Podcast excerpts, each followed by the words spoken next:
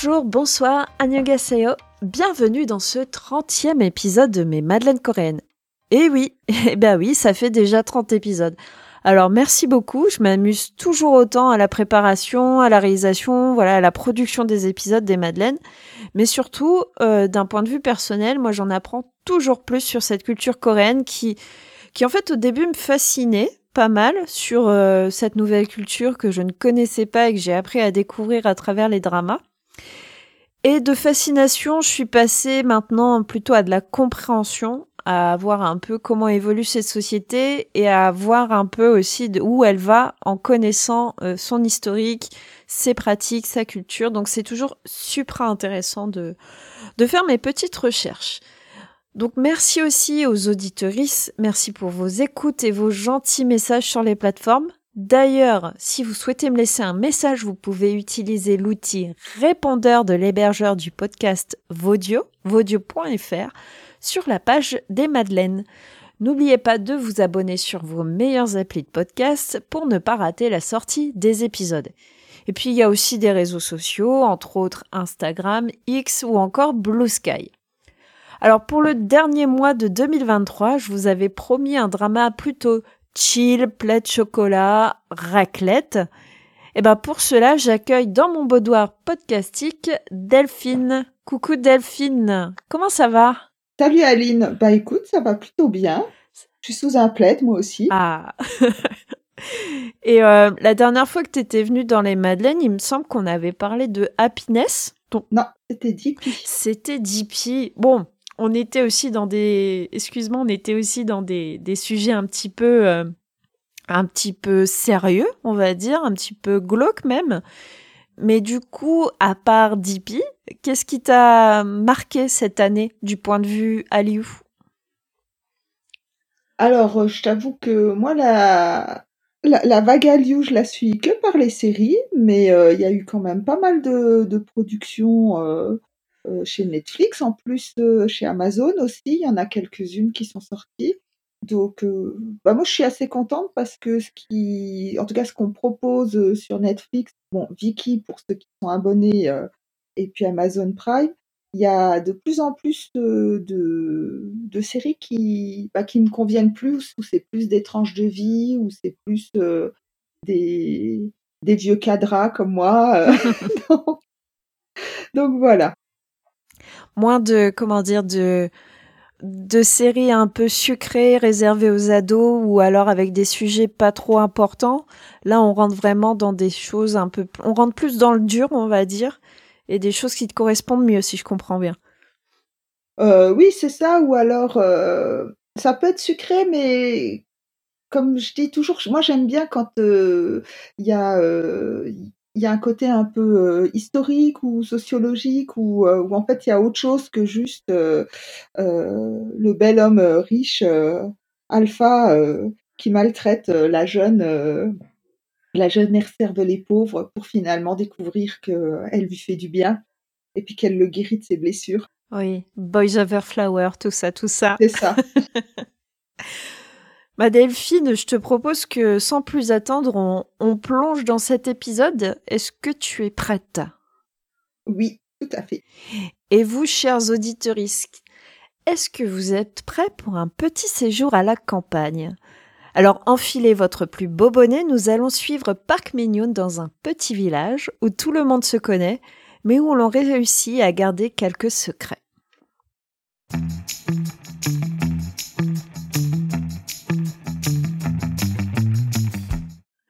Le drama du mois est I'll go to you when the weather is fine ou J'irai quand il fera beau ou encore Nasiga Jangmyeon Seyo en VO. À peu près bien prononcé, je, m'excuse par avance. Donc c'est une série de 16 épisodes d'environ une heure chacun, diffusés sur JTBC entre février et mars 2020 et vous pouvez le regarder sur la plateforme Viki chez nous. Alors, When the Weather is Fine est scénarisé par Han Garam, qui a aussi fait Han Yorum's Memory en 2017, et réalisé par Han Ji-sung, qui a aussi fait Mistress en 2018, Alone in Love en 2006, etc., etc. Alors, Delphine, je sais pas si tu savais, mais c'est l'adaptation d'un roman de Lee Do-woo qui est sorti en 2018, qui s'appelait L'odeur des clémentines grillées et qui dépeint la vie autour de la librairie Goodnight. Alors, en fait, euh, si, parce que justement, c'était ma reco. Ah, ah bon Non, je n'ai pas, j'ai pas lu le livre, mais en fait, euh, j'ai écouté un podcast qui s'appelle Le Point coréen, et euh, l'épisode qui parle de introduction à la littérature coréenne, et c'est avec une... L'invité, c'est une jeune libraire qui, de Paris, qui est dans une librairie asiatique. Et donc, justement, elle parlait de, de ce, de ce livre en disant que euh, bah, il allait pas tarder à sortir en français. Alors c'était en juin. Alors ça se trouve il est sorti entre temps en français et que donc euh, elle avait pas mal de ses clientes qui l'attendaient avec impatience. Ah, d'accord. Et puis euh, l'odeur des clémentines grillées, ça fait directement référence à une petite scène qu'on retrouve dans dans la série. Oui. Alors c'est un drama qui est sur comment dire sur les fiches est noté comme romance. Mais moi, je trouve que c'est plutôt euh, quelque chose qui te correspond, euh, Delphine. C'est plutôt un, drama tranche de vie euh, qui traite à la fois du quotidien, mais aussi de personnages qui vont surmonter leurs blessures, leurs problèmes. Donc, mis à part le côté romance qui est là vraiment pour poser un cadre et donner un peu une étiquette, c'est vraiment une tranche de vie. Et au casting, vous retrouverez entre autres euh, dans, donc parmi tous ces actrices, vous avez Park Min-yeon, Seo Kang-joon, Lee Jae-wook et Moon Jong-hee. Alors voici quelques éléments biographiques de chacun. Park Min-yeon est une actrice et mannequin sud-coréenne et je vous en ai déjà parlé forcément dans les épisodes consacrés à What's Wrong with Secretary Kim ou encore dans Healer. Alors, si vous ne saviez pas, peut-être euh, que vous l'avez compris depuis, que c'est en fait l'une de mes actrices favorites de Dramaland. Et quelques éléments donc de bio pour vous. Euh, elle a débuté dans la sitcom de NBC Unstoppable High Kick en 2006. Elle a enchaîné les dramas et les films, notamment Hometown Legends en 2008, Sung Kyung Kwan Scandal en 2010, dans City Hunter en 2011, donc City Hunter c'est Nicky Larson, Healer en 2014, Her Private Life en 2019, etc., etc. Je ne vais pas tout vous citer, et euh, elle a reçu plusieurs prix pour ses interprétations. Donc c'est, comme je vous le disais aussi, une mannequin. On la voit dans de nombreuses pubs et surtout dans de nombreux placements de produits dans les séries, mais ça, euh, j'y reviendrai après. Et en ce moment, on voit pas mal de posts euh, sur les réseaux pour un de ses prochains projets qui s'appelle Mary My Husband, qui est euh, une adaptation d'un webtoon, d'un webtoon éponyme, où elle a perdu, pour entrer dans le rôle, elle a perdu énormément de poids. Alors déjà qu'elle est pas très grosse là, ça frise le elle est presque squelettique en gros. Voilà, c'est c'est voilà, ça frise le ça, ça, fait peur, on va dire ça. Enfin, elle fait un petit peu peur de perdre autant de son ouais. corps euh, pour un rôle. Voilà, de se mettre un peu en danger comme ça euh, pour un rôle, c'est c'est ça qui fait peur. Voilà, je voulais rétablir le, le fil de ma pensée sans vouloir euh, offenser personne. Un peu comme oh, Mathieu, attention, anglais, Mathieu Mal McConaughey euh, dans euh, Dollar Club. Dans Dollars Buyers Club. voilà, c'est ça. Dallas Buyers Club. Attends, je sais plus. voilà. Où lui aussi, c'était euh, c'était c'était impressionnant, quoi. Oui, ou même Christian Bale, qui est connu pour faire des grosses variations de poids. il va jouer The Machinist, où là, il fait du 20 kilos tout mouillé, et ensuite enchaîner avec un rôle de personnage obèse. Enfin, c'est c'est une forme de d'expression, mais enfin, c'est pas pour moi. Mm, mm. Euh, donc, à la suite du casting pour When the Weather is Fine, vous avez Seo Kang-joon, qui lui est acteur et chanteur sud-coréen. Il fait ses débuts après une audition pour Actors League organisée par la maison Fantajo. Il intégrera finalement le groupe Surprise, groupe de cinq acteurs qui, euh, qui ont fait un peu les idols à un moment donné. Et à partir de 2012, il va obtenir des petits rôles dans différentes séries, et son premier, entre guillemets, vrai rôle, qui est un rôle secondaire, est dans The Suspicious Housekeeper. 2014, c'est l'année de son premier rôle d'importance avec Cunning Single Lady. Et il enchaîne avec What Happens to My Family ou encore Cheese in the Trap en 2016. Enfin, il obtient son premier rôle lead dans le remake de la série américaine Entourage en 2016. Et vous l'aurez aussi vu par exemple dans Are You Human ou encore The Third Charm en 2018. Et on va aussi le voir dans des émissions de télé-réalité comme Roommate ou encore euh, le légendaire Running Man. Et Sung Kang-ju, en fait, euh, je ne sais pas si tu savais, mais c'est un pseudo. Euh, son vrai nom, c'est euh, Lee Sung-wan. Troisième acteur dont je voulais vous parler aujourd'hui, c'est Lee Jae-wook, qui est lui aussi acteur et mannequin. Il a fait ses débuts dans le drama Memories of Alhambra en 2018, puis a obtenu des rôles majeurs dans Search WWW, puis Extraordinary You en 2019. Alors personnellement, c'est dans Extraordinary You que je l'avais découvert et bon, en plus, il avait gagné un prix du, du meilleur nouvel acteur. En 2020, premier rôle lead avec Dodo Sol Sol La La Sol. Euh, vous n'êtes. Euh, c'était mignon. C'était mignon, mais c'était oubliable. Hein. Oui. Je me rappelle même plus le rôle qu'il joue dedans. Euh, il joue le rôle du, euh, du mec qui fait plus vieux que son âge et dont l'héroïne tombe amoureuse. Ah oui. Mhm. enfin.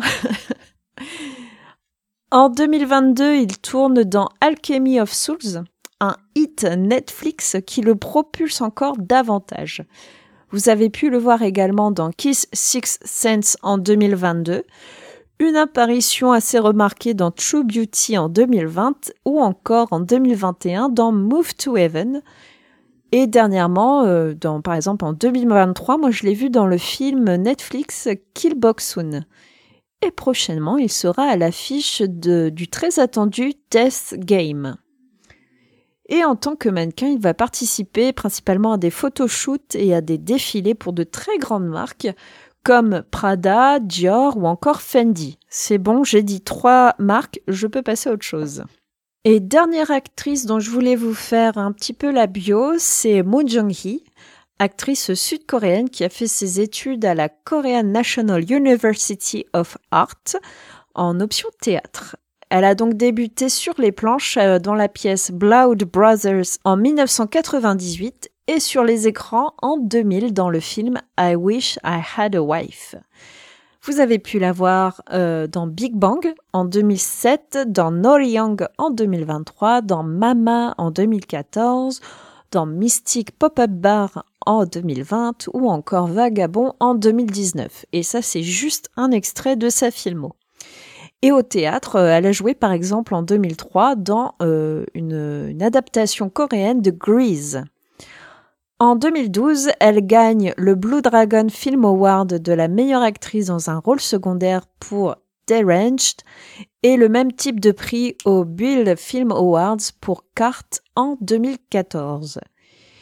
Et le saviez-vous? Entre deux projets, elle a également enseigné la danse, notamment la salsa, le jazz et le pansori. Elle est aussi ambassadrice pour des œuvres caritatives comme Save Kids Korea en 2010. Et dernier fun fact pour la route, elle parle couramment l'anglais et le français, ce qui est suffisamment rare pour être souligné.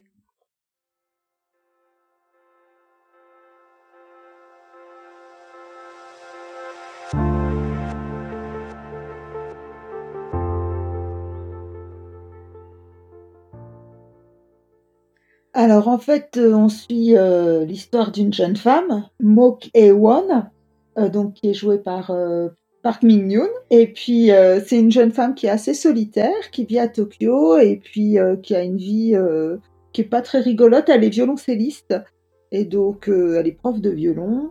Sa vie, c'est un peu des petites humiliations. Elle doit supporter ses patrons, les enfants, tout ça. Et sur un coup de tête, elle décide de tout quitter pour une période et de rentrer dans sa ville natale, dans sa maison familiale.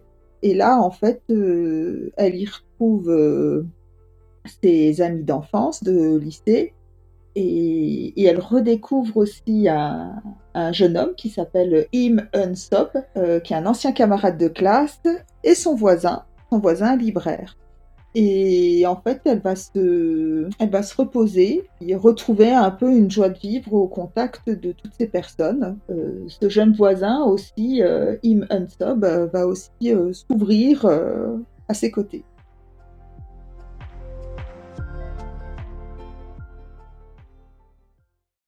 Attention, maintenant on va passer dans la partie avec des spoilers, donc si vous ne voulez pas être spoilé, allez regarder le drama et revenez nous écouter. À tout à l'heure.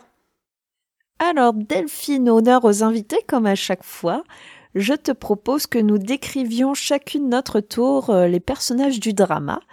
Et je, t'invite à nous parler de Mok Ewan, s'il te plaît. Alors, comme je l'ai dit, euh, Mokewan, c'est une, euh, une jeune femme euh, assez solitaire qui vit, qui vit à Séoul, une grande ville où elle est toute seule. Et puis, elle a une histoire de famille assez compliquée. on va apprendre au fur et à mesure. Et, et cette famille, en fait, c'est, c'est une espèce de matriarcat. Elles sont élevées de génération un peu en génération juste par des femmes il y a très peu d'hommes et en fait, on apprend au fur et à mesure pourquoi il n'y a pas beaucoup d'hommes, que les, les, pères et grands-pères n'étaient pas forcément des personnes très recommandables. Et donc, euh, elle, euh, elle doit se construire dans le, les silences et les non-dits. Et c'est pas facile pour elle, en fait. D'ailleurs, on se demande comment elle a réussi à être aussi chaleureuse au contact d'une famille pareille. Ouais. Elle a, après, après que sa mère euh, ait reçu une peine de prison pour avoir euh, tué euh, le père de Ewan, qui était un homme violent, elle a été recueillie par sa tante et sa grand-mère qui l'ont élevée lorsqu'elle était adolescente. Et donc, bah après, à part le fait que c'est une très belle femme, et qu'en plus elle est, oui, elle est très chaleureuse, euh, on, la voit, on la voit évoluer tout au, tout, au long de l'histoire en essayant de se dépêtrer entre ses, secrets de famille et puis ses non-dits et puis sa relation euh, avec euh, Im Unsop. Mmh.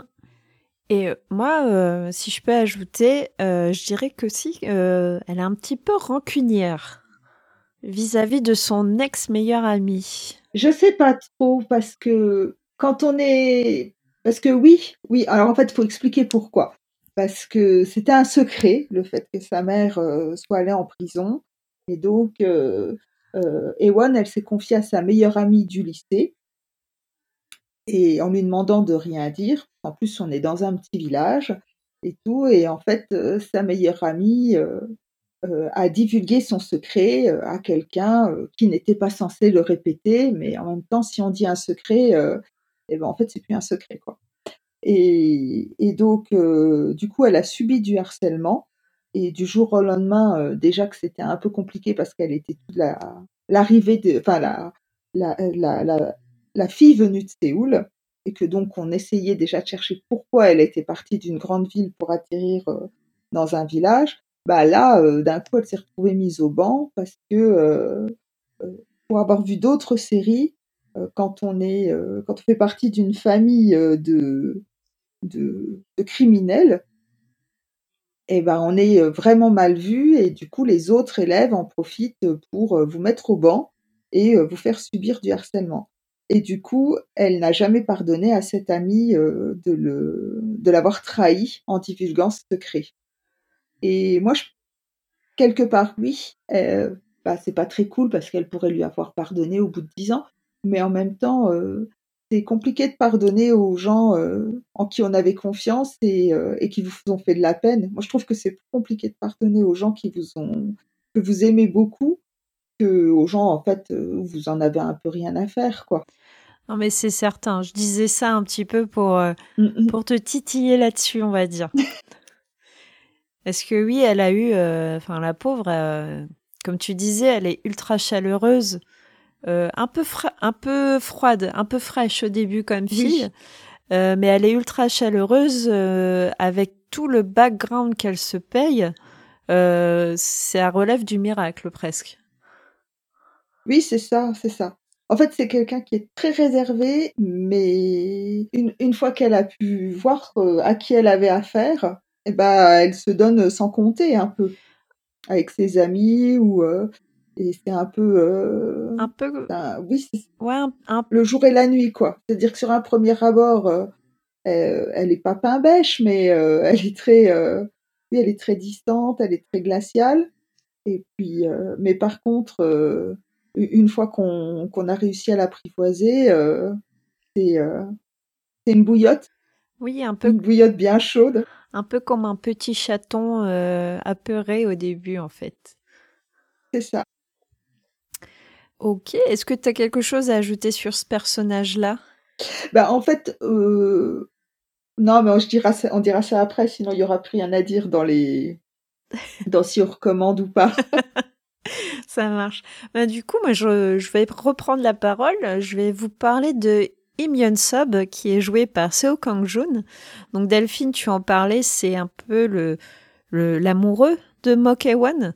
Euh, c'est le personnage principal masculin qui, lui, euh, est quelqu'un d'assez solitaire, d'assez taiseux, euh, c'est-à-dire qu'il va faire des phrases très courtes.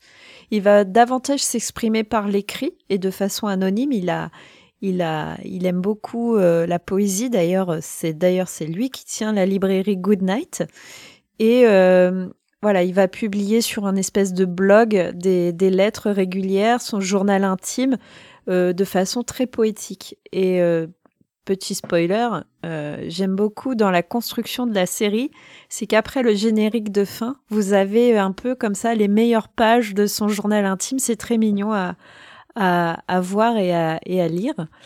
Euh, donc voilà, quelqu'un d'assez renfermé parce que euh, il a été entre guillemets adopté par ses parents euh, et a toujours été euh, euh, d'une certaine façon rejeté par euh, l'ensemble du village parce que c'était le, le gamin de la montagne. Voilà, son père, sa, sa mère également étaient un peu des marginaux. On les appelait euh, les vagabonds qui euh, s'étaient retirés dans la forêt, dans une maison euh, avec, euh, comment dire, un confort, euh, somme toute, très sommaire. Et ils ont élevé comme ça leur gamin à l'air libre. euh, et une fois, euh, bah, les parents ont disparu. Et euh, il a dû descendre de sa montagne et il a été comme ça recueilli par un couple qui, qui allait avoir une petite fille, qui deviendra donc sa sœur.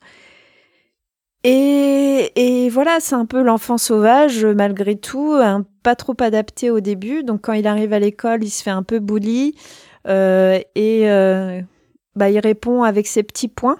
Euh, il connaît pas trop de formes, d'autres formes de, de langage lorsqu'il est comme ça agressé. Et puis Il est très jeune aussi. il est très jeune, une- même pas une dizaine d'années, et euh, donc euh, voilà, il va être un peu mis à part. Et puis après, ben, dans être mis à part comme ça, ça va entretenir un peu sa solitude et il va tomber dans les livres. Et c'est ça aussi qui va le rendre, euh, euh, comment dire, tout doux, parce que c'est quelqu'un de tout doux, mais avec une espèce de rage euh, enfermée en soi. Et euh, il y a des moments, euh, il a des périodes où il va complètement disparaître de la société. Et ce qui met, euh, enfin, ce qui, ce qui effraie au plus haut point sa mère adoptive, qui euh, se sent totalement désemparée et qui croit ne plus jamais le revoir parce qu'il disparaît comme ça du jour au lendemain. Et parce que voilà, il est, il a cette rage en lui de de, de pas être dans le moule alors qu'il aimerait et qu'on lui reproche entre guillemets. Tout à l'heure, tu parlais pour Park Min, enfin pour le personnage de Mo Kek-won, qu'on lui reproche les péchés de ses parents. Bah là, c'est pareil. On lui reproche euh, d'être le fils d'un vagabond. C'est c'est un peu comme ça cette société confucianiste où tu rentres pas dans le moule. Si t'es à côté, ben tu c'est très très compliqué d'être euh, d'être accepté pleinement. Euh, Qu'est-ce qu'on peut dire aussi de ce personnage? Ben, un peu comme tous les personnages euh, du drama, et c'est un, un petit peu un point moi qui me fait tiquer, c'est qu'ils sont tous amoureux depuis le lycée. Et euh, Oui. voilà, c'est euh, ton premier amour, c'est l'homme de ta vie, la femme de ta vie, ton âme sœur, ce que tu veux.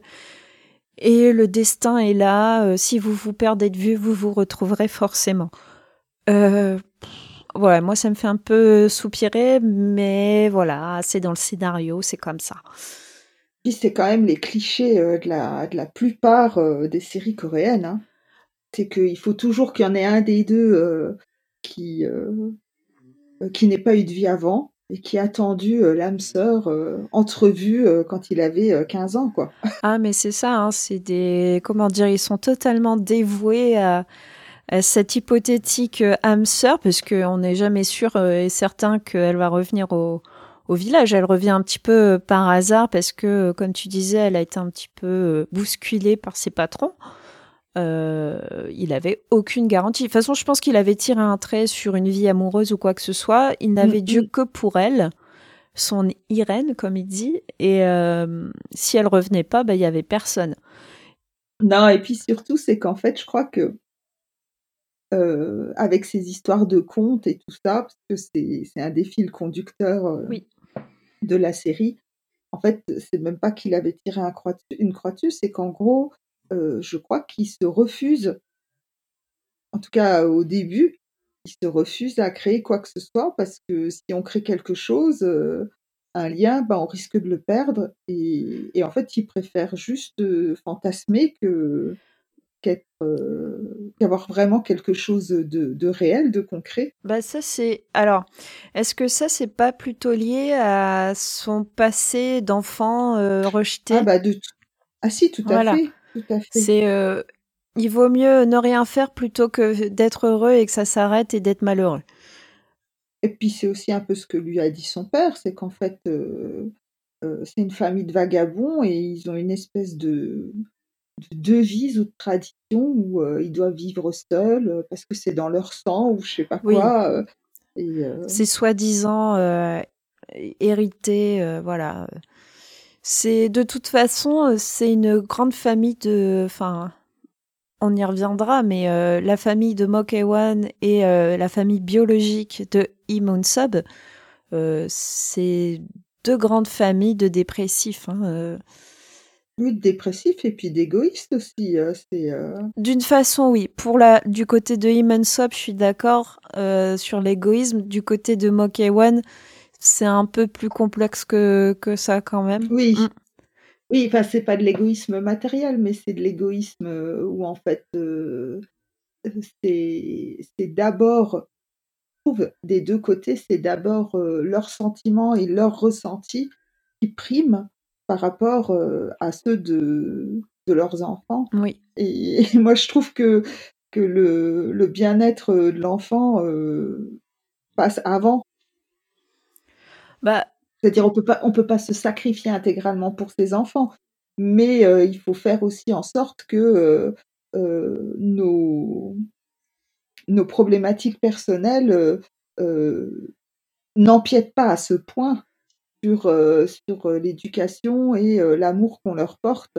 Bah, après, pour Mokewan, sa mère, qui donc a été jugée et emprisonnée pour avoir tué son mari abusif, euh, le rejet total qu'elle fait de son enfant, c'est pour moi c'est plus une forme de protection pour sa fille, pour protéger sa fille d'elle-même, alors que elle c'est une victime, enfin la mère c'est une victime clairement.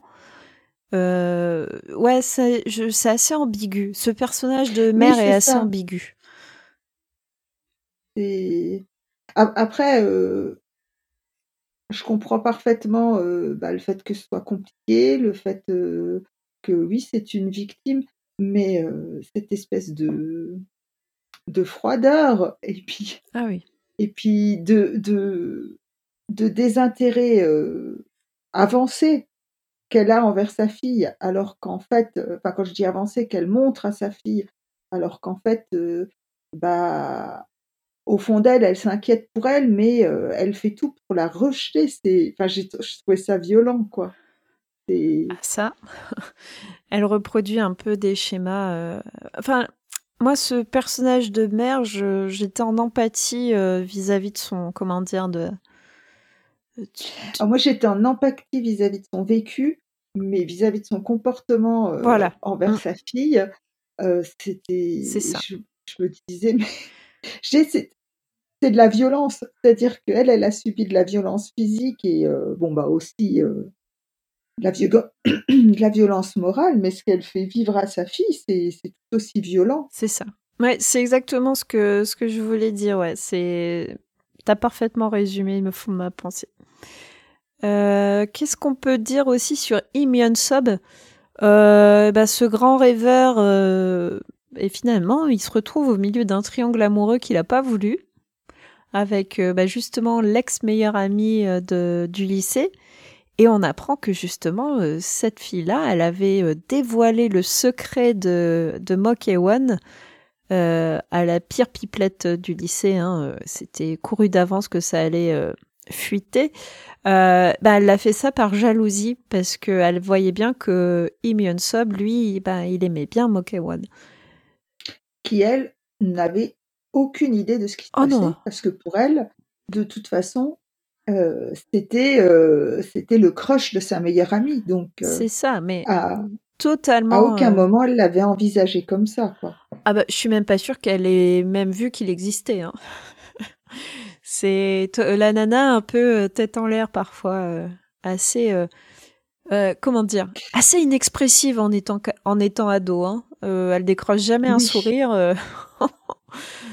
Elle est spectatrice. Bah, je pense, je pense qu'elle se retenait pas mal, qu'elle était, mm. qu'elle était tout dans le contrôle. Bah, un peu comme sa mère, hein, qui, qui dans le contrôle, on ne dit rien, on ne fait rien, comme ça on fait pas de vagues. C'est ça, on est, euh, comment dire, euh, le, la pomme ne tombe jamais très loin du, du pommier. Hein. Ça. Et puis, Iyum Sob, euh, un grand amateur de café aussi. Ils font beaucoup de café dans cette série. Moi, j'ai bien aimé. Café filtre. Hein. Exactement. parce que. Puis des tisanes. Et des tisanes. Parce que je pense que c'est un, un, espèce, comment dire, une espèce de d'élément du scénario pour euh, montrer la lenteur de la campagne. En ville, t'es à la machine expresso, il faut que la pression elle passe vite fait pour te, sortir un espresso. Là, t'as le temps. Tu lentement, tu mets ton eau sur ton filtre, t'attends que ça diffuse, machin, machin, pour avoir un mug au bout de trois heures. Bah, c'est rigolo que tu dises ça parce que euh, à un moment dans l'histoire, elle a euh, un de ses anciens amoureux transis qui revient. Oui et puis qui lui refait du gringue. Et lui, il vient justement de la grande ville de Séoul. Et quand il prépare un café, bah, il utilise la machine. L'espresso. La machine à expresso. alors que tout au long, c'est la seule fois où il y aura cette utilisation de cette machine. D'ailleurs, d'un coup, on la découvre et on dit, mais il était pas tout le temps avec sa bouilloire, sa cafetière, là, à faire euh, lentement couler son café. On se dit, il a un truc comme ça et il passe. Et, et justement, il s'en sert et lui, euh, il fait vite fait les cafés. Et, euh, En même temps, et... en même temps, il n'y a pas beaucoup de clients dans sa librairie. Il a le temps de se faire du café. Hein. C'est ça. euh, ben voilà pour Yim Yum Sub. Je pense que vous avez comme ça une, une bonne image de ce perso-là. Delphine, je te confie la description de Lee Jang-woo. Alors, Lee Jong-woo, euh, euh, c'est un peu ce qui ressemble le plus à un meilleur ami pour euh, Unsob. Et c'est un espèce de, de, de, grand gaillard un peu dégingandé comme ça. Il travaille à la mairie. Donc, il a connu Ewan et quand elle était à l'école et puis donc il était il a connu il était en même temps que plus ou moins dans la même classe il est, euh, il est un peu le liant entre tout le monde. Oui. C'est-à-dire que comme il est à la mairie, il s'occupe, il doit s'occuper de ce qui est euh, euh, activité culturelle, parce qu'il organise des spectacles, enfin il organise des, des festivals, il organise la rencontre de tous les anciens élèves. il est beaucoup chez les petits vieux quand ils font des réunions, tout ça. et donc, et donc, euh, il connaît tout le monde. Et puis, euh, c'est aussi un des, un des, des invités, enfin, des, des, participants réguliers de leur cercle de, de littérature. Parce qu'on a, on a oublié, on n'a pas dit, mais euh, en fait, dans cette librairie, euh, Unsob a organisé un club de lecture. Et donc, ils se réunissent une fois tous les 15 jours et ils sont de plein d'horizons différents. Et lui, justement, il fait partie de, de ce club. Et, et en fait, c'est un peu le côté, enfin, c'est lui un peu qui, qui facilite les choses, où ni vu ni connu, euh, il, aide Umsob et euh, il aide aussi euh, Ewan un peu à se rapprocher. Et, mais c'est fait avec beaucoup de finesse. Et puis, et puis aussi, c'est un peu lui qui, qui apporte le côté pas comique, mais un peu insouciant. Un peu plus léger. C'est ça. Mmh. Et, et aussi, moi, je l'aime beaucoup parce que il parle super vite, tout le temps, tout le temps, tout le temps. Et c'est. Alors, je parle pas coréen, alors du coup, j'écoute je, je, lis en. Enfin, je, je regarde les films en sous-titré. Et le nombre de fois où, en fait, j'ai dû mettre sur pause et revenir en arrière pour pouvoir comprendre tout ce qu'il disait. Et il parle comme une mitraillette. Et puis, il y a, y a, des jeux de mots, il y, a des, y a des répliques un peu cinglantes, rigolotes. Euh, c'est vraiment un personnage sympa, quoi. Ouais, c'est l'archétype euh, du premier de la classe qui a bien réussi, mais par contre, euh, avec les filles, il est un peu maladroit. c'est ça, c'est ça. Mais et puis en fait, c'est c'est ce que j'ai bien aimé dans cette série, c'est que quand on les tout au début, quand on les voit les trois se rencontrer, on pourrait se dire, euh, pour ceux qui ont l'habitude de regarder des, des, cas dramas, c'est euh, Ah mon Dieu, c'est bon, on a trouvé euh, l'amoureux transi où ça n'a pas marché. Pour le triangle amoureux. J'ai cru que ça allait être trop le triangle amoureux, ouais. Mais c'est ça. Et en fait, eh ben, ça fait tellement plaisir de se tromper. Oui, oui.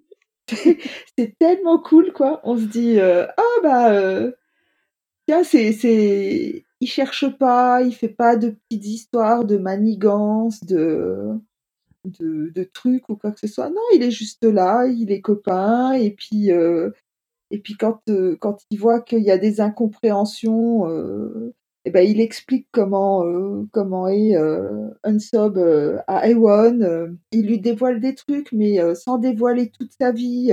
C'est-à-dire qu'il ragote pas. Mmh. C'est d'ailleurs c'est d'ailleurs rigolo parce que contrairement à sa meilleure amie, euh, à son ex-meilleure amie, qui avait tout dévoilé euh, de son passé euh, aux autres de la classe, lui, il y a juste un moment donné où il se rend compte que Ewan, il y a une partie du, bah, justement, le passé de vagabond d'Unsob, elle qu'elle ne connaît pas. il lui en touche un mot, mais c'est pas c'est pas une révélation du genre attends viens je vais te raconter euh, c'est pas euh, c'est juste euh, il dit deux trois deux trois phrases et et donc elle elle comprend que qui se passe sans que tout ne soit dit et puis c'est fait de c'est fait de manière élégante quoi c'est ouais et puis oui puis très intime c'est et en fait ce personnage là il est il est comme ça quoi ouais c'est le bon copain mmh, mmh. mais pas le lourdeau non, non, non, pas du tout lourdeau. C'est le bon copain qu'on aimerait avoir euh, autour de sa table, en fait. C'est ça.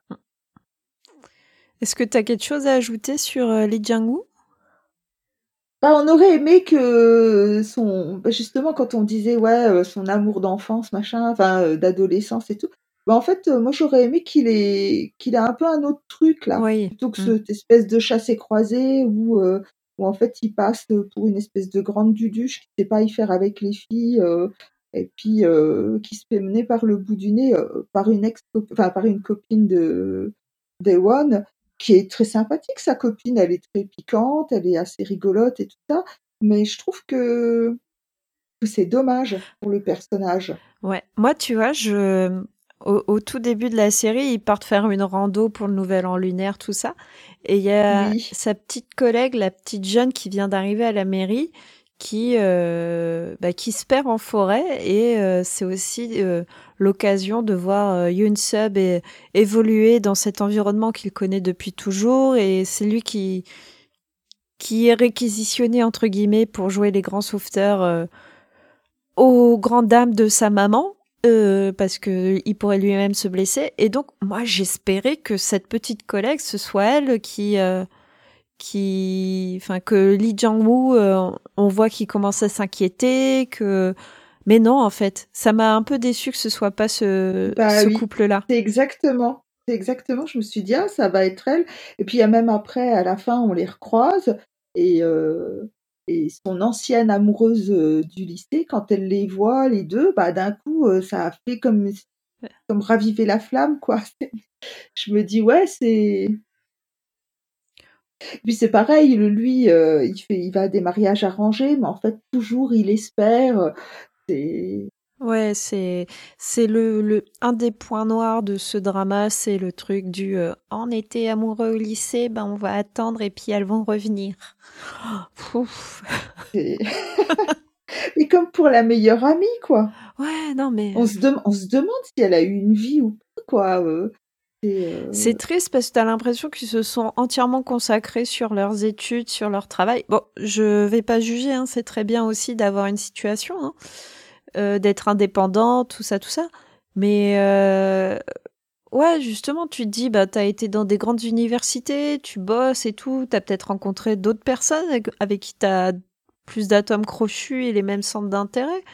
T'es pas obligé de retourner dans ta campagne. Enfin, c'est, je, là-dessus, je sais pas trop quel est le message qui est porté. Est-ce que euh, vivre à Séoul, c'est pas bien et il faut retourner à ses origines, quitte à quitte s'encrouter dans une campagne mourante, euh, je sais pas.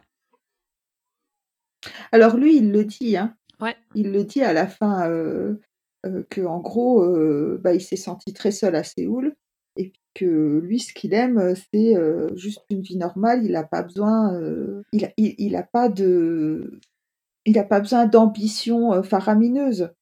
C'est-à-dire que son ambition, c'est juste être heureux avec sa maison, sa famille et tout ça euh, autour de lui, quoi. Ouais, mais ma question c'était aussi, euh, je comprends que tu n'aimes pas euh, vivre à Séoul, hein, ça doit être euh, assez stressant. Moi, j'aimerais Mhm. pas vivre à Paris, par exemple. J'aime bien vivre à ma, dans ma campagne. Mais est-ce que pour autant, tu es obligé de retourner dans la campagne, là où tu es né, Non, où il se passe plus rien parce que c'est une population vieillissante. Je, je, je sais. Oui. Alors, il faut pas non plus laisser tomber euh, ces vieux. Je dis pas ça, hein. Mais est-ce que tu peux pas avoir ta propre ambition, aller voir euh, ailleurs par toi-même? Alors, euh, oui, tout à fait, tout à fait. Mais en même temps, quelque part, c'est aussi pour ça que je te l'avais proposé comme film de Noël. Mhm. Parce que, en gros, les films de Noël, c'est toujours ça, quoi. C'est euh, quand on regarde les films de Noël sur euh, M6 ou enfin les films américains ou sur Netflix maintenant, c'est euh, alors c'était pas tout à fait ça celui-là, mais c'est quand même euh, la jeune citadine ou le jeune citadin, mais généralement c'est une citadine qui est blasée par la vie et qui, qui retourne découvrir ce qu'est la vraie vie auprès d'un homme qui est soit bûcheron, soit vétérinaire, dans un petit village, dans un trou paumé, où il y a de la neige partout et où ils font des décorations de Noël parce que c'est au moment de Noël et que c'est trop bien. Et je l'avais pas vu comme ça, mais dis... maintenant que tu le dis, Parce que moi, c'est pour ça que je l'ai choisi. C'est parce que, alors, outre le fait que euh, généralement euh, la jeune citadine est quelqu'un de particulièrement imbuvable, enfin, la jeune citadine américaine est quel- enfin, quelqu'un de particulièrement imbuvable, qui ne sait prendre le temps de rien faire, euh, et puis euh, qui ne sait pas ce qu'est la vraie vie. Mais euh, ce que n'est pas euh, Ewan, que, euh, elle est, elle est froide, mais elle n'est pas euh, euh, désagréable et euh, irrespectueuse envers les gens, et puis euh, elle les traite pas comme des bouseux, quoi. Mm. Mais, euh, mais bon, et généralement, elle, elle retrouve et euh, découvrir la vie, et puis euh, là, elle rencontre un, un jeune célibataire euh, qui, qui s'est coupé un sapin. C'est hyper important d'aller tailler soi-même son sapin dans la forêt. Et puis, et puis voilà, c'était ça. Je trouvais que c'était que c'était un pendant euh, euh, plus sympathique et, et plus réel en fait Oui. euh, d'un retour aux sources et puis d'un film de Noël, d'un film de Noël américain. oui, sachant que c'est Mok Ewan qui lui apprend comment euh, scier- enfin comment trancher des bûches, euh, fendre, ça. fendre des bûches, pardon. Donc c'est assez savoureux ce moment-là aussi. est-ce que ça te dit, je passe au dernier personnage que je voulais présenter? Oui. Alors, moi, je vais te parler de Sim Yong-yu, Sim Yeon-yo, la tante de Ewan, qui est une, une personne qui, de prime abord, n'est pas du tout aimable. Mais alors, pas du tout. Euh, ne serait-ce qu'avec sa, sa, euh, sa nièce. Elle va l'engueuler. Elle, quand elle la revoit euh, pour la première fois depuis des années, c'est à peine bonjour et c'est bah, qu'est-ce que tu fais là Rentre chez toi. voilà. Pas une personne super agréable à vivre au quotidien. Et on apprend que cette tante est écrivaine, plutôt écrivaine à succès, qui a arrêté du jour au lendemain, est revenu dans sa campagne, vivre avec sa mère dans le l'espèce de comment de pension de famille euh, qu'elle tenait. Et elle s'est totalement coupée du monde, elle s'est euh, elle s'est coupée de ses amis, enfin surtout de son petit ami de l'époque, euh, qui s'appelle Cha Yun-tek. Et voilà, elle s'est totalement refermée sur elle-même, elle est devenue très aigrie, assez méchante. Et on ne sait pas pourquoi. Et finalement, au fur et à mesure de la série, ben, on va comprendre pourquoi elle s'est créée cette carapace, pourquoi elle rejette systématiquement tout le monde pour en fait euh, cacher deux grands secrets. Le premier, c'est euh, les violences conjugales qu'a subies sa sœur aînée, donc la maman de Mokewan. On apprend que le jour où le, beau-frère euh, bah, a été tué, et eh ben elle y est pas pour rien. Voilà, elle était, elle était même là. C'est, c'est elle qui a tué son beau-frère et, et la maman a, a pris le, a porté le chapeau pour que elle, elle puisse euh, continuer sa carrière et surtout s'occuper de sa fille, Mokewan.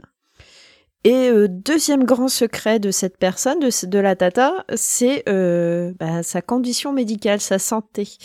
Elle porte toujours de très grandes euh, lunettes de soleil, même la nuit, même en intérieur. Enfin, au début, c'est c'est même ridicule et, et Mokewan lui fait remarquer que euh, pas besoin de mettre des lunettes euh, tout le temps. On apprend que donc Yo est victime de très grands maux de tête, assez violents. Et euh, ben on apprend euh, comme ça au fur et à mesure que elle a, euh, elle perd progressivement la vue en fait parce qu'elle a un glaucome.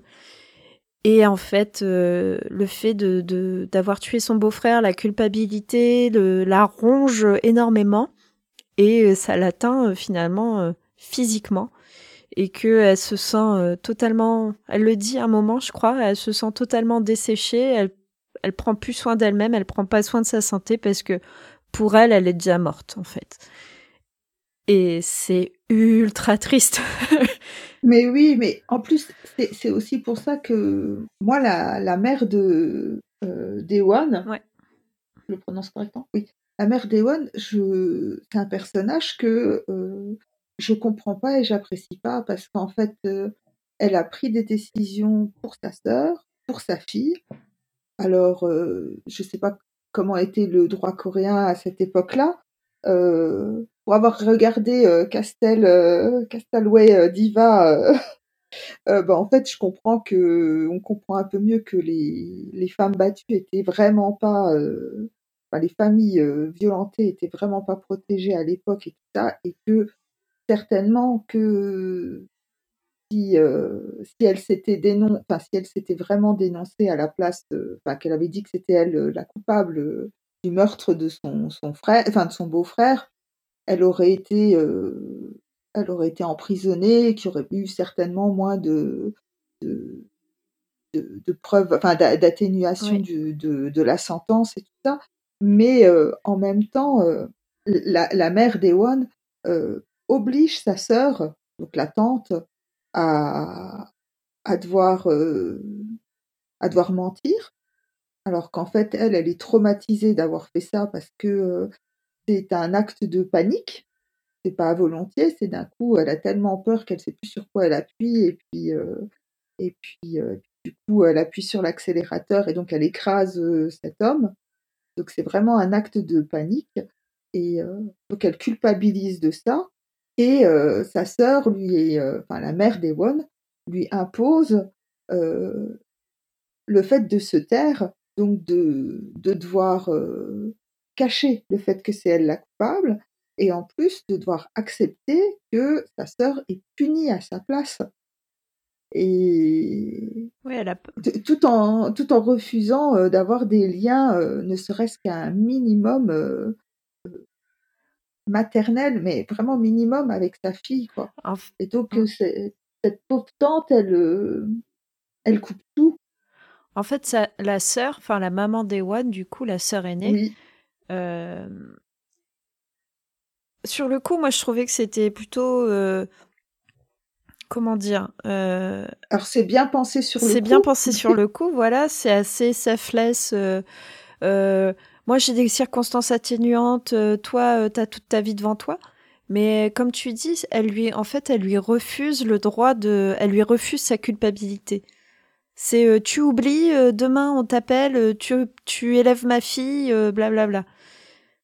Mais ça part d'une plutôt bonne intention, entre guillemets. Mm, mm. Et elle, elle n'arrive pas à tourner la page. Enfin, elle peut pas bah, tourner la page. Bah, c'est surtout que l'intention est peut-être bonne euh, au départ, mais la gestion du reste, mm. euh, c'est comme ça, on n'en parle plus et tout ça. Et donc, du coup, bah, cette tante, euh, bah, en fait, elle se punit. C'est ça. Elle se soigne pas. Elle, elle quitte son compagnon. Et puis surtout, euh, du coup, elle se. Enfin, moi, c'est comme ça que je l'ai traduit, mais euh, si elle a des, des liens euh, aussi, aussi distendus avec sa nièce, c'est parce qu'elle veut pas prendre la place d'une mère. Et donc, du coup, elle coupe aussi ces liens d'affection qu'elle avait avec, avec sa nièce. Ah, bah, clairement, elle se punit. Hein. Enfin, je sais pas si c'est se punir ou si c'est se considérer tu vois, euh, ce que je disais, elle se considère comme euh, morte ou euh, fichue, en fait. Est-ce que c'est par culpabilité, elle préserve sa nièce ou, ou au contraire, elle dit bon, bah, de toute façon, j'existe plus, ça sert à rien de faire des efforts Je. Elle est assez ambiguë moi, aussi. Moi, je l'ai plus compris dans je devrais être punie, donc j'ai pas le droit à tout ça. Ouais. Mmh. Donc du coup, euh, comme j'ai pas le droit à tout ça, bah, je vais pas l'avoir quoi. Donc tout ce que j'aurais pu avoir, euh, en cachant le fait que c'est elle la coupable, ou si elle n'avait pas été coupable en ayant une vie normale, eh ben en fait elle le refuse quoi. Et, au final, bah sa sœur aînée refuse de la tendresse et de l'amour maternel envers Ewan parce que elle la voit un peu comme la cause de son malheur, ou plus ou moins elle aurait peut-être pu partir s'il n'y avait pas eu sa fille. Et puis aussi, bah, elle coupe les ponts bah, parce que c'est une reprise de justice. Et puis, bah, la sœur cadette, donc la tante, bah, elle, elle refuse de l'amour et puis, et puis de la bienveillance à sa nièce parce qu'elle ne mérite pas euh, d'avoir ce genre de rapport-là, alors que c'est elle qui a tué euh, son père, le, père de cette, de cette nièce. Quoi. Donc en gros, euh, c'est cette pauvre gosse qui a rien demandé et qui doit subir tout ça. Le fait que les adultes sont avec leurs sentiments. C'est pour ça que je te disais que, je trouvais que c'était vraiment, c'était pas cool quoi. Parce que cette gamine, elle a rien fait. Ah bah elle a rien demandé, et puis c'est elle qui s'en prend plein la tronche. c'est ça. C'est-à-dire qu'après, euh, on peut quand même faire un minimum, sans, tu vois? Et elle, elle a même pas eu le droit au minimum, quoi. C'est-à-dire que si juste la présence, on lui dit, euh, euh, faut que tu manges, que tu restes en vie, et puis que tu te, te fasses pas du mal. Après, c'est tout ce qu'on t'accorde, quoi. On ne donnera pas plus pour que tu ailles mieux, quoi. Ouais.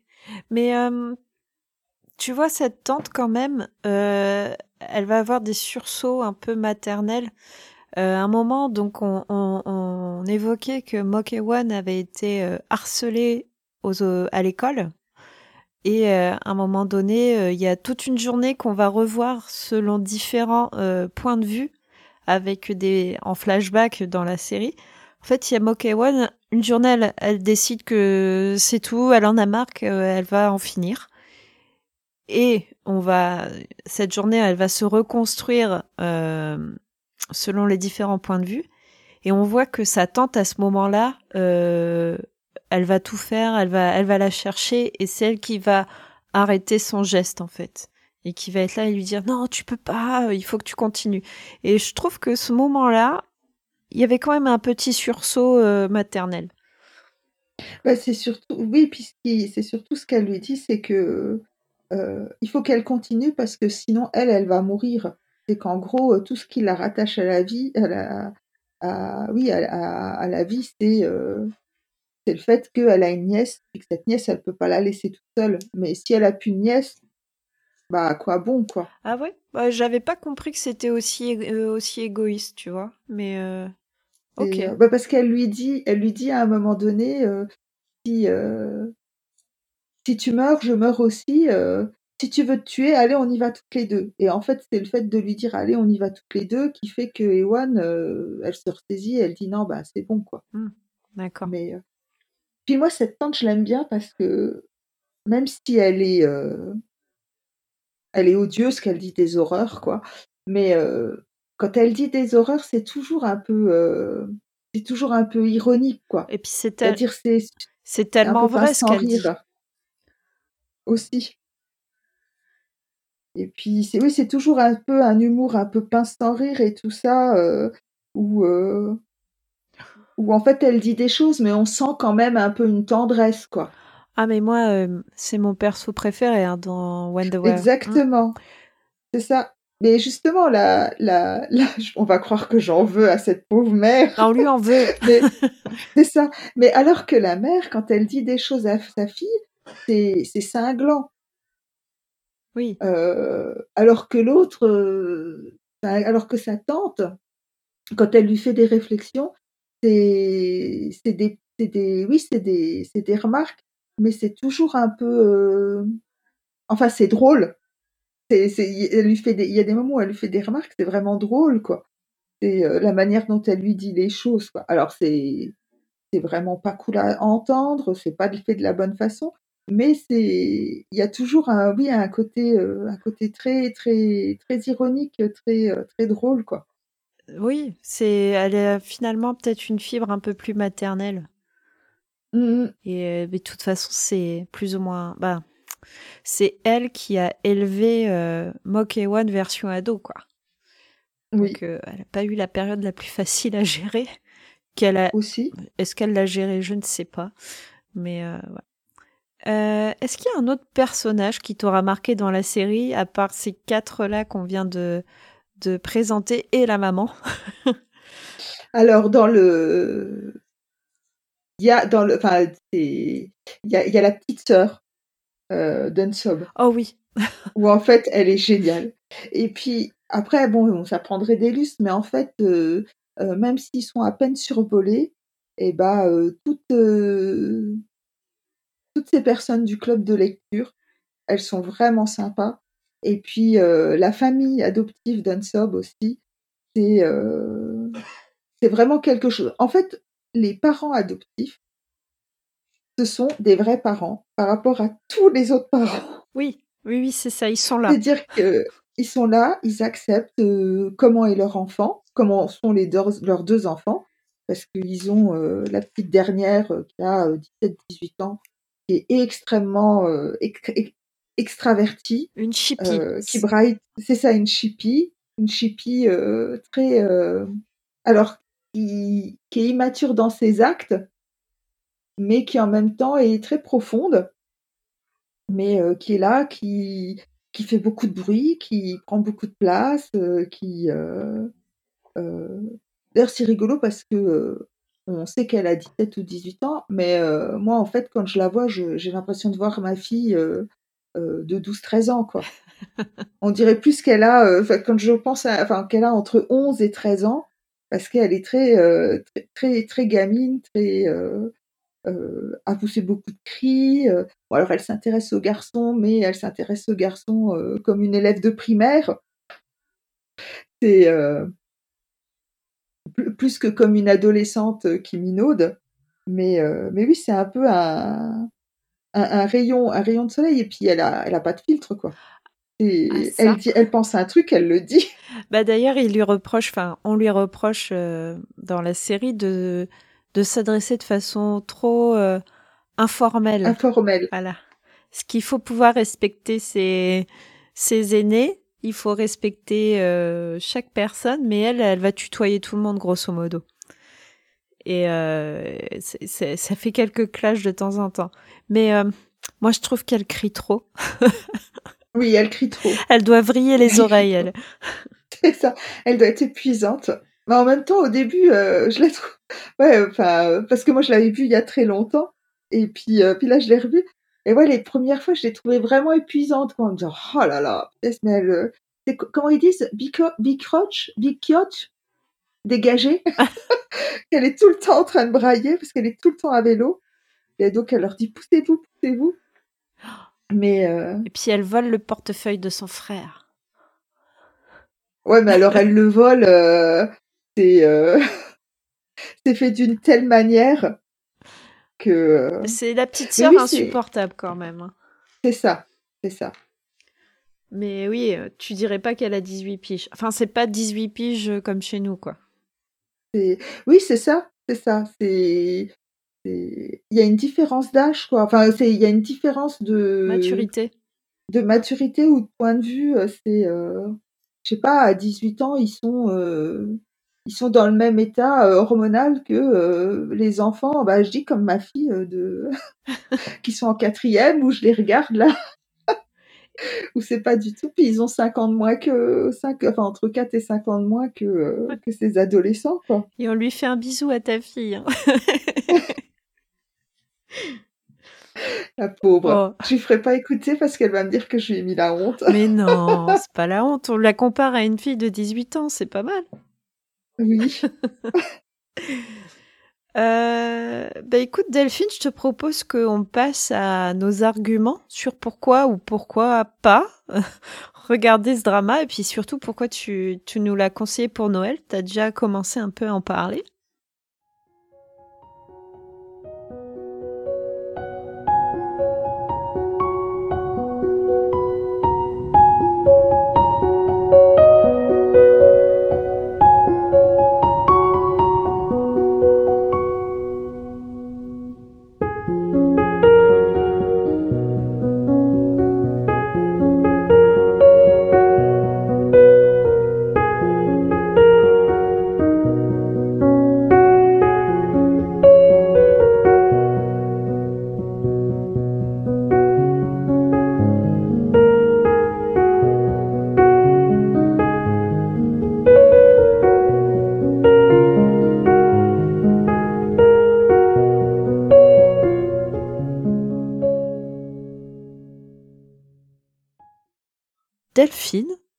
Pourquoi on regarde ce drama?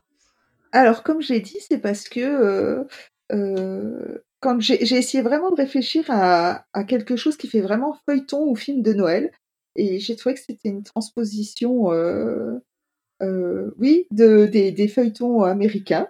Enfin, pas tout à fait, mais que c'était une transposition sympa.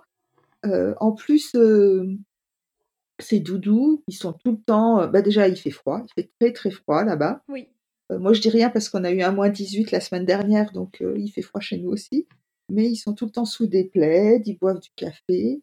Et puis, euh, puis ils sont tous, sont tous un peu bienveillants. Si on accepte l'ex-meilleur ami, mais sinon, ils sont tous bienveillants à leur manière. Et puis, et puis ils grillent des choses. Ils sont tout le temps, bah, les oranges, enfin les, les mandarines grillées, bah, c'est ça, c'est parce que l'un des personnages du club de lecture, il passe son temps, il fait tout griller, parce que c'est meilleur quand c'est grillé. Alors, je ne sais pas, mais du coup, ça me faisait penser au marron chaud. Oui. Donc les marchés de Noël, où on est avec son petit ballotin de marron chaud. Et puis en plus, je trouve que le couple qui forme, euh, et ben c'est, ça change un peu des stéréotypes. C'est, c'est plus elle qui, qui drive la relation, et puis, euh, et puis ils sont mignons, quoi. Ils sont mignons, ils ont l'air d'ados, là, à tout le temps se coller, à rester, enfin, une fois qu'ils sont réussis à être ensemble, à être collés un à l'autre, ou, euh, et tout a l'air naturel et puis ça fait pas.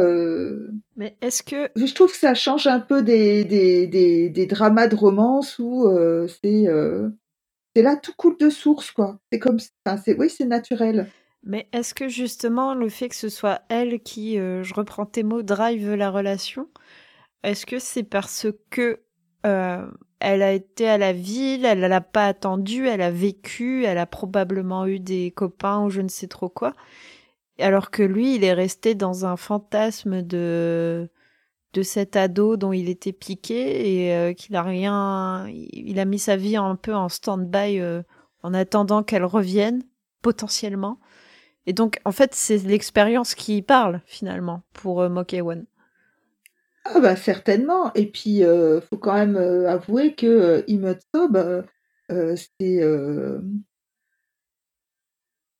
c'est un peu un radeau, quoi. on le pose là, enfin voilà, c'est, je sais pas, ou un bibelot, quoi. On le pose et puis les choses se passent autour de lui. Et, voilà, quoi. On lui dit tu vas à un endroit parce que il faut aller sauver quelqu'un dans la forêt. Il fait d'accord.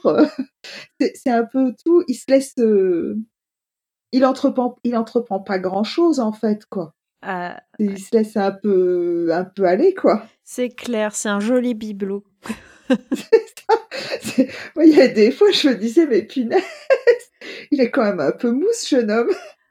Ouais, mais tu vois, ça fait aussi partie un peu de, je pense, de, du, euh, du genre du drama tranche de vie. Et en oui, plus, ça t'es à la campagne, donc on insiste un peu lourdement sur la, la, lenteur. Euh, et en plus, tu es en hiver, donc on va insister sur le froid. Donc c'est lent, il fait froid, il y a énormément de nostalgie dans l'air.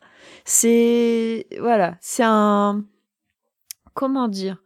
C'est ça. C'est pour moi, c'était vraiment une série un peu doux amer, dans le sens où c'était doux par euh, enfin, t'as l'impression que c'est en mohair, en angora, tu vois, il y a du tricot partout, mmh. il y a, il y a des jolis pulls, voilà.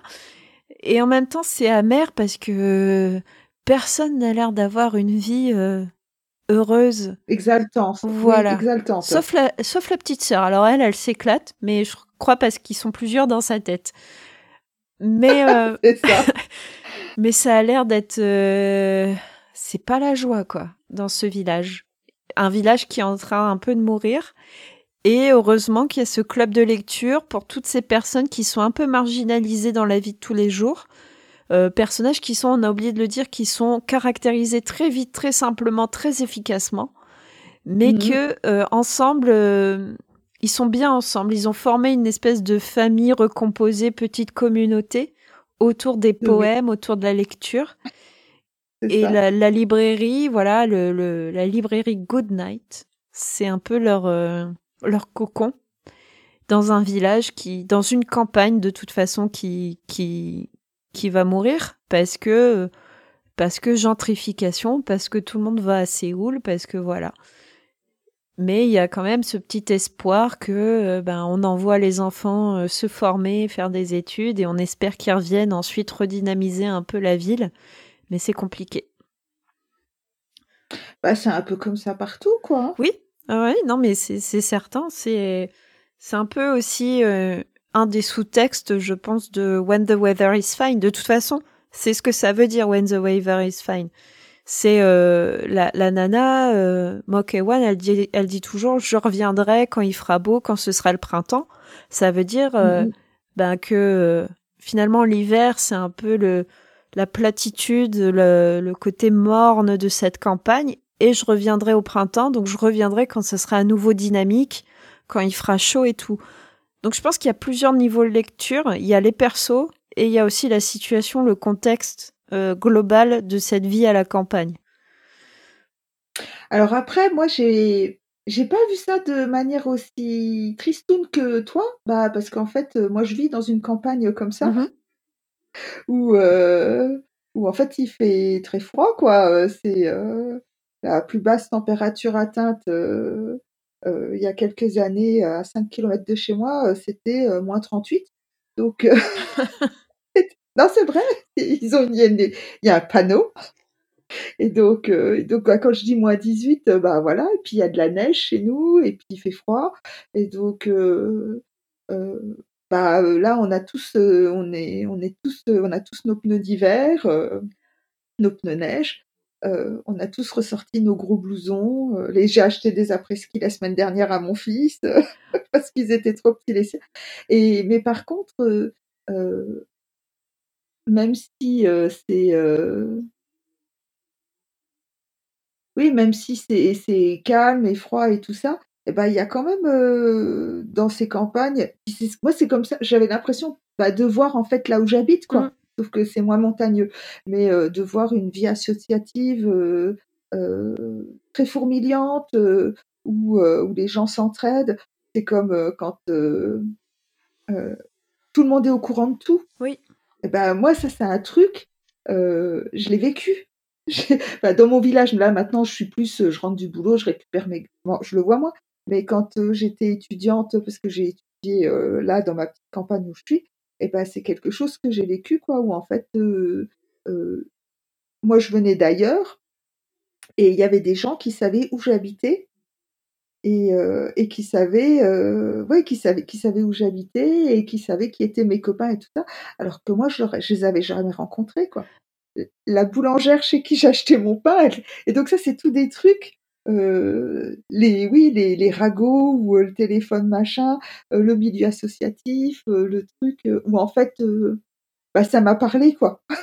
ça m'a parlé et du coup bah, j'arrive pas à voir ça en me disant bah c'est triste parce qu'en fait il y a plein de choses qui m'énervent hein, dans, ces villages et tout ça, mais en même temps, c'est comme ça que je vis.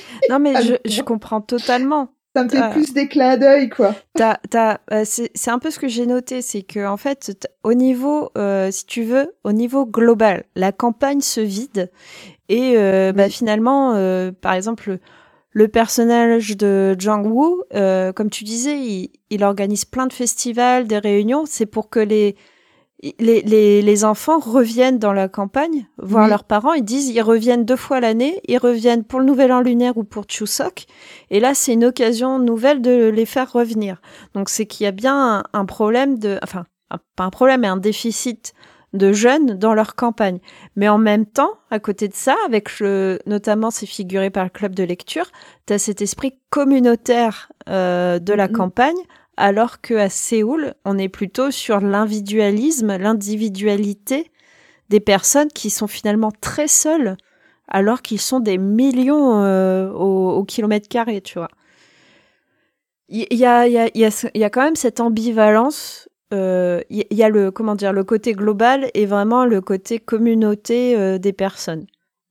Ouais, voilà, c'était c'était ça. Et en plus, ça rappelle euh, le côté aussi euh, ben, valeur confucianisme euh, de Corée du Sud, où la force du groupe et au contraire les marginaux qui vivent un peu à l'écart dans la forêt, ben ils sont vraiment mis au banc de la société et c'est vraiment méchant.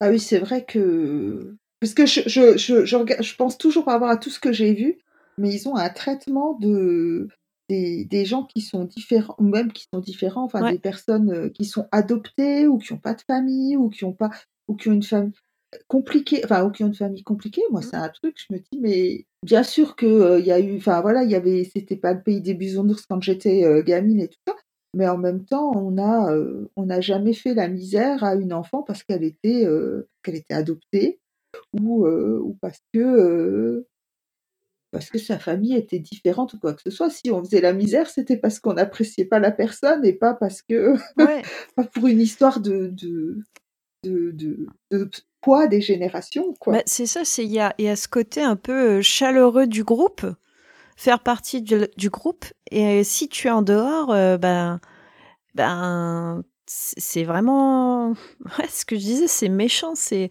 et, et du coup, ces personnes qui sont extérieures, ben sont définis comme des personnes dépressives. Euh, c'est pas, ça a pas l'air d'être fun hein, finalement d'être en dehors du groupe, hein, même si, euh, même si t'as pas envie d'y être, et eh ben c'est très très très compliqué à vivre. Et aussi, là, on parlait de l'adoption de In Sub. Donc, euh, son vrai prénom, c'est Gino. En fait, moi, ça m'a aussi... j'ai trouvé que la série, elle posait des questions sur le fait de d'être parent. Qu'est-ce que c'était être parent? Est-ce que c'est d'élever un enfant, d'élever quelqu'un, de l'aimer, ou est-ce que c'est purement un lien biologique? Il y avait aussi cette réflexion-là avec ce personnage-là que je trouvais super intéressante, euh, même si la réponse, elle est déjà plus ou moins dans la question. Bah après, comme je te dis, moi j'ai, moi j'ai l'impression qu'en tant qu'Européen, euh, c'est plus euh, l'amour et la bienveillance qui comptent, quoi. Bah c'est là, là aussi, ça a l'air d'être plutôt ça. Hein. Bah, oui, bah, c'est ça mmh. qui et, et c'est pas et c'est pas les liens du temps, mais quand on quand on regarde pas mal d'autres dramas où justement ça parle d'adoption ou de famille recomposée ou de bah, à chaque fois on a l'impression que venant de la belle famille qui doit accepter l'autre différent, et bah, c'est un problème quoi. Comme si parce qu'on n'avait pas été élevé dans une famille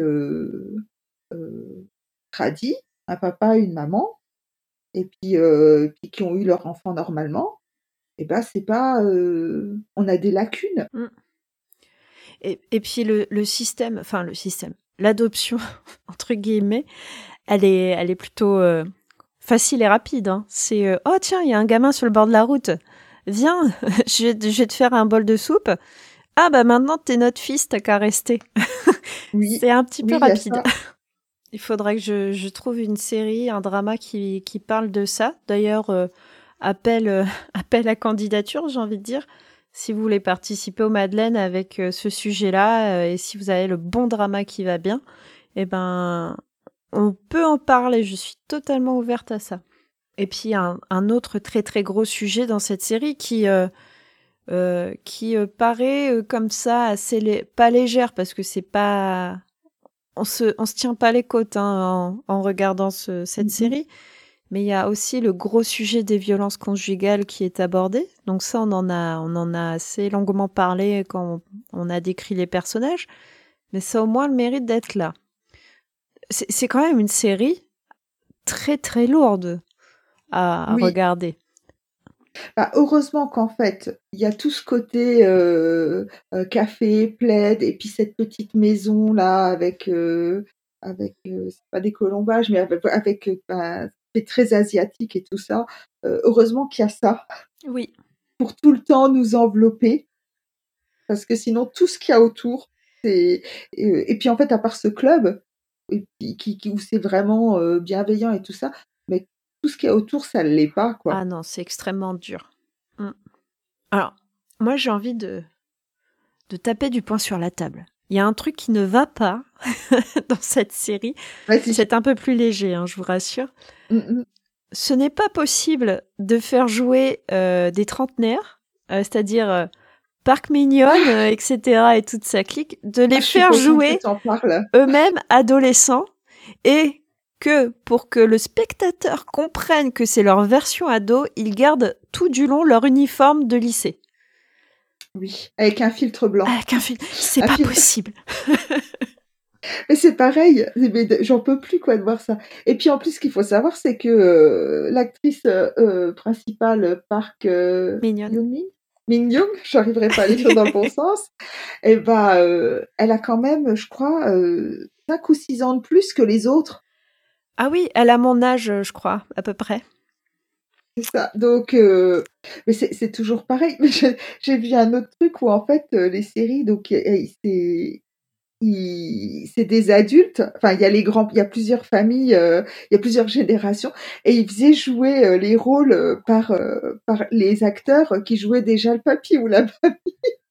oh, c'était quelque chose. Quoi. Oh, je sais pas si c'était du second degré pour, euh, pour se moquer un peu de cette tendance-là, mais en gros, à chaque fois, c'est ça. quoi. Et, généralement aussi, c'est. Euh, dans, tu vas avoir, tu vas avoir euh, deux acteurs, un qui joue le fils et l'autre qui joue la maman.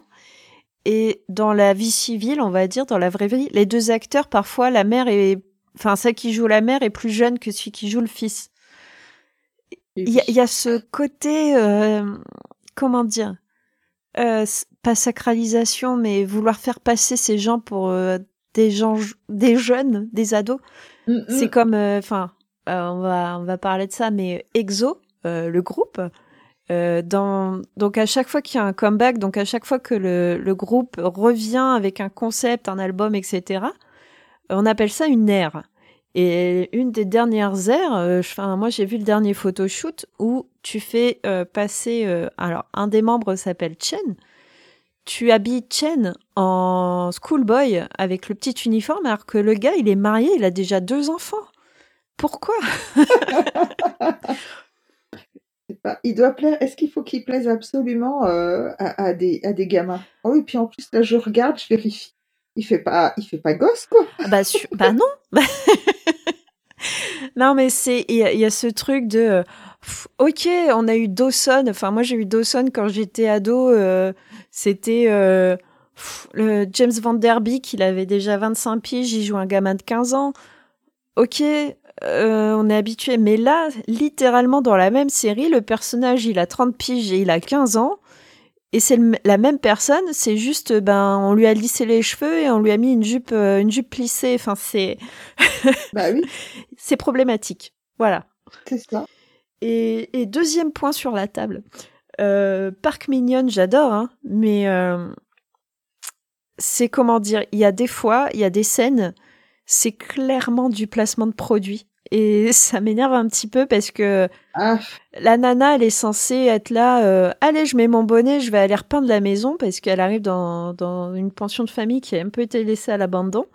Et ben, juste avant, non, elle va passer cinq minutes devant le miroir à ajuster sa boucle d'oreille parce qu'en fait, le sponsor de cette de cet épisode et de cette série, ben c'est un bijoutier.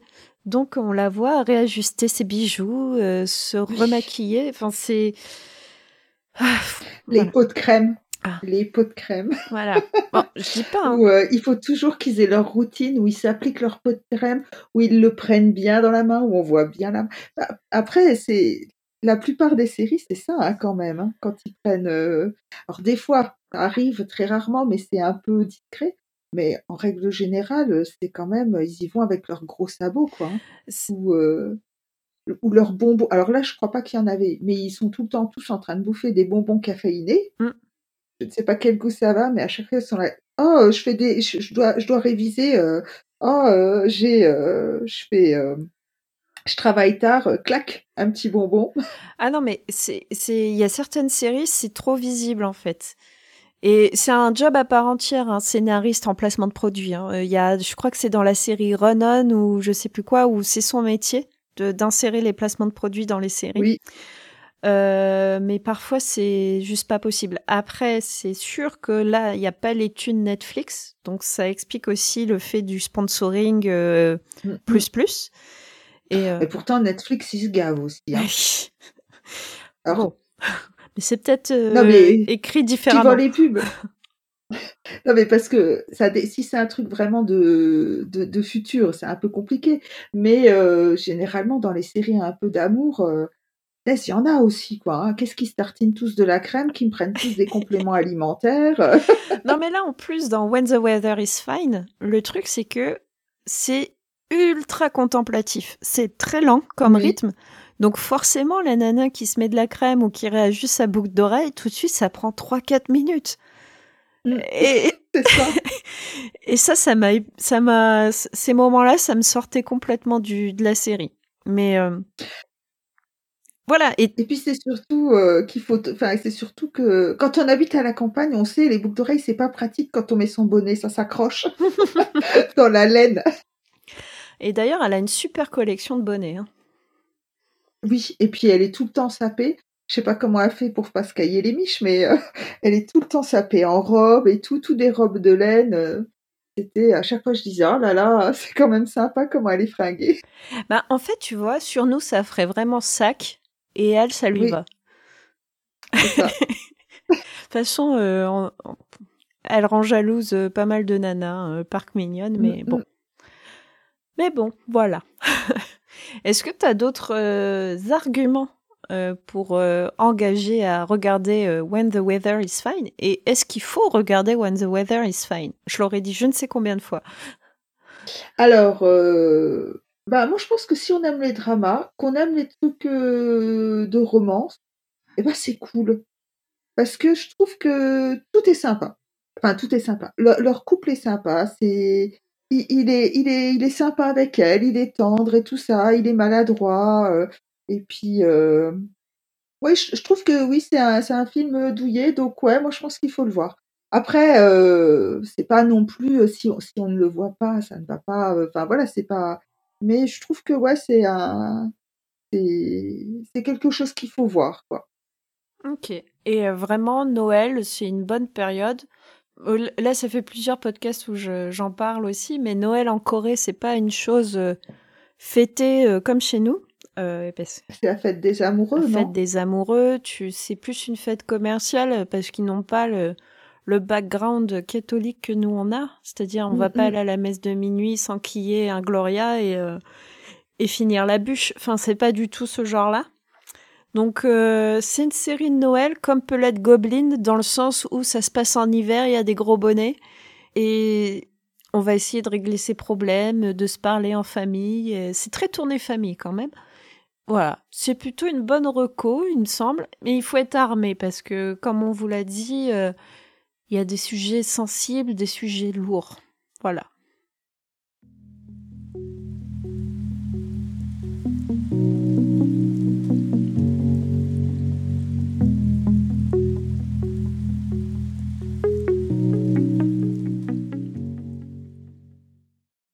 Alors pour cet épisode, je vais déroger un peu à la règle. Euh, j'ai décliné finalement un calendrier de l'Avent avec des anecdotes, euh, différentes informations sur euh, la Corée du Sud.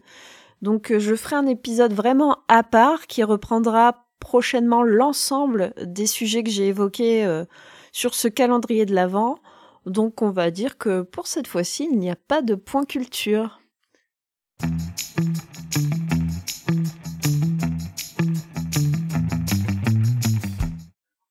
Delphine, est-ce que tu as d'autres recommandations pour nos auditorices alors, bah, comme je l'avais dit euh, au début, euh, je pensais recommander euh, Le Point Coréen, qui est un podcast.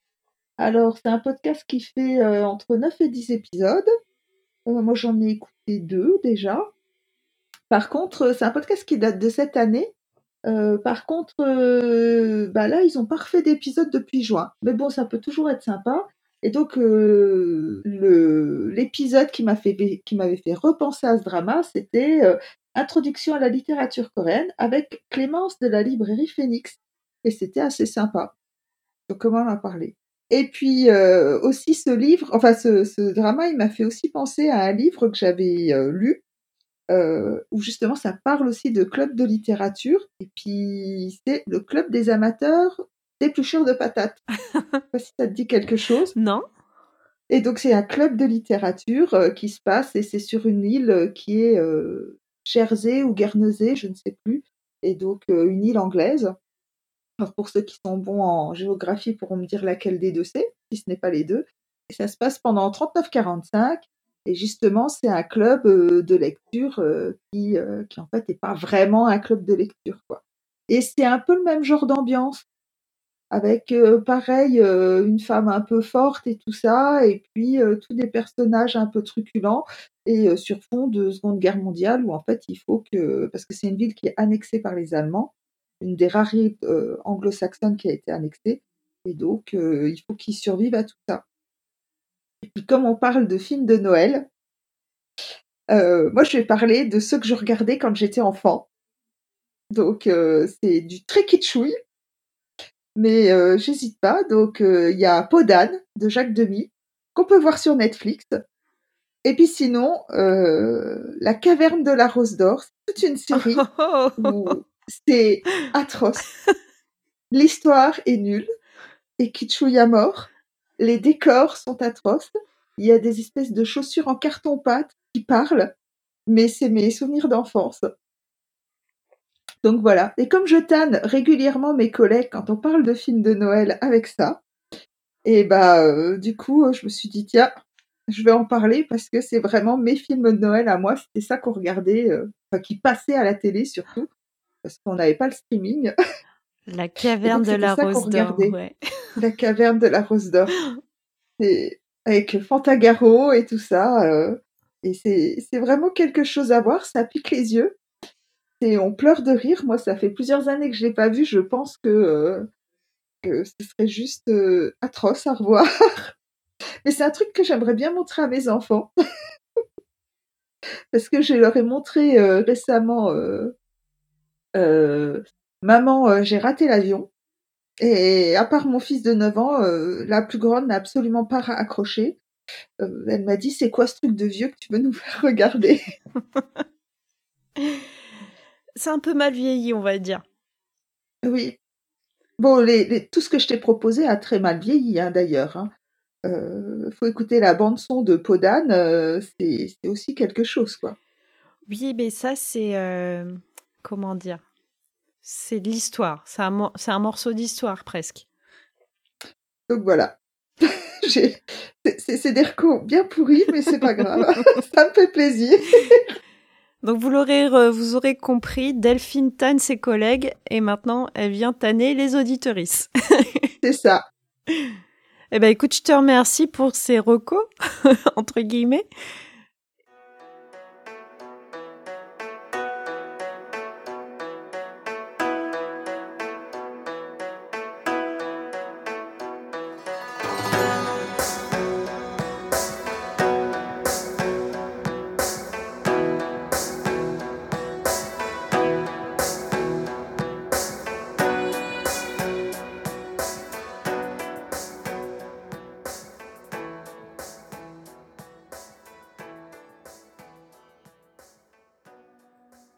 Voilà à la fin de cet épisode en compagnie de Delphine. Vous connaissez maintenant notre avis sur When the Weather is Fine. Euh, donc, Delphine, est-ce que tu peux nous redire, est-ce que c'est une reco pour toi? Oui, c'est une reco. c'est bien sympa, il faut, faut la regarder. Euh, et est-ce que tu as des choses à ajouter? Oh, je crois que j'ai été euh, bien assez... bien assez certe. Ok, bah écoute, euh, bah pour ma part, euh, vous pouvez me retrouver sur Instagram, le compte Mes Madeleine Coréenne, sur X, mais euh, j'ai un peu déserté ce réseau-là, et aussi sur Blue Sky. Le podcast est hébergé par la super plateforme Vodio que je vous invite à explorer pour trouver d'autres podcasts de qualité. Et vous pouvez aussi me laisser un message vocal sur l'outil répondeur. N'hésitez pas également à me laisser des commentaires sur les plateformes, vos retours m'aident à améliorer le podcast. Et bien sûr, si vous souhaitez venir donner votre avis sur un drama, contactez-moi en MP, je serai ravie de vous accueillir comme Delphine dans mon boudoir podcastique. Euh, chose que j'ai oublié de dire également dans When the Weather is Fine, donc il y a un club de lecture. Il y a euh, chez Podcut le podcast Choix-Pitre qui a également son club de lecture et je vous invite à l'écouter parce que bon, j'y participais de temps en temps, j'y participe toujours et, on s'amuse toujours euh, bien et on découvre des, des nouveaux livres à chaque fois. Pour ma part, je vous dis à très vite dans le prochain épisode et l'année prochaine. Je ne sais pas encore ce que nous regarderons, mais ça sera forcément bien. Donc je vous dis à bientôt, bonne fête de fin d'année et Annyeong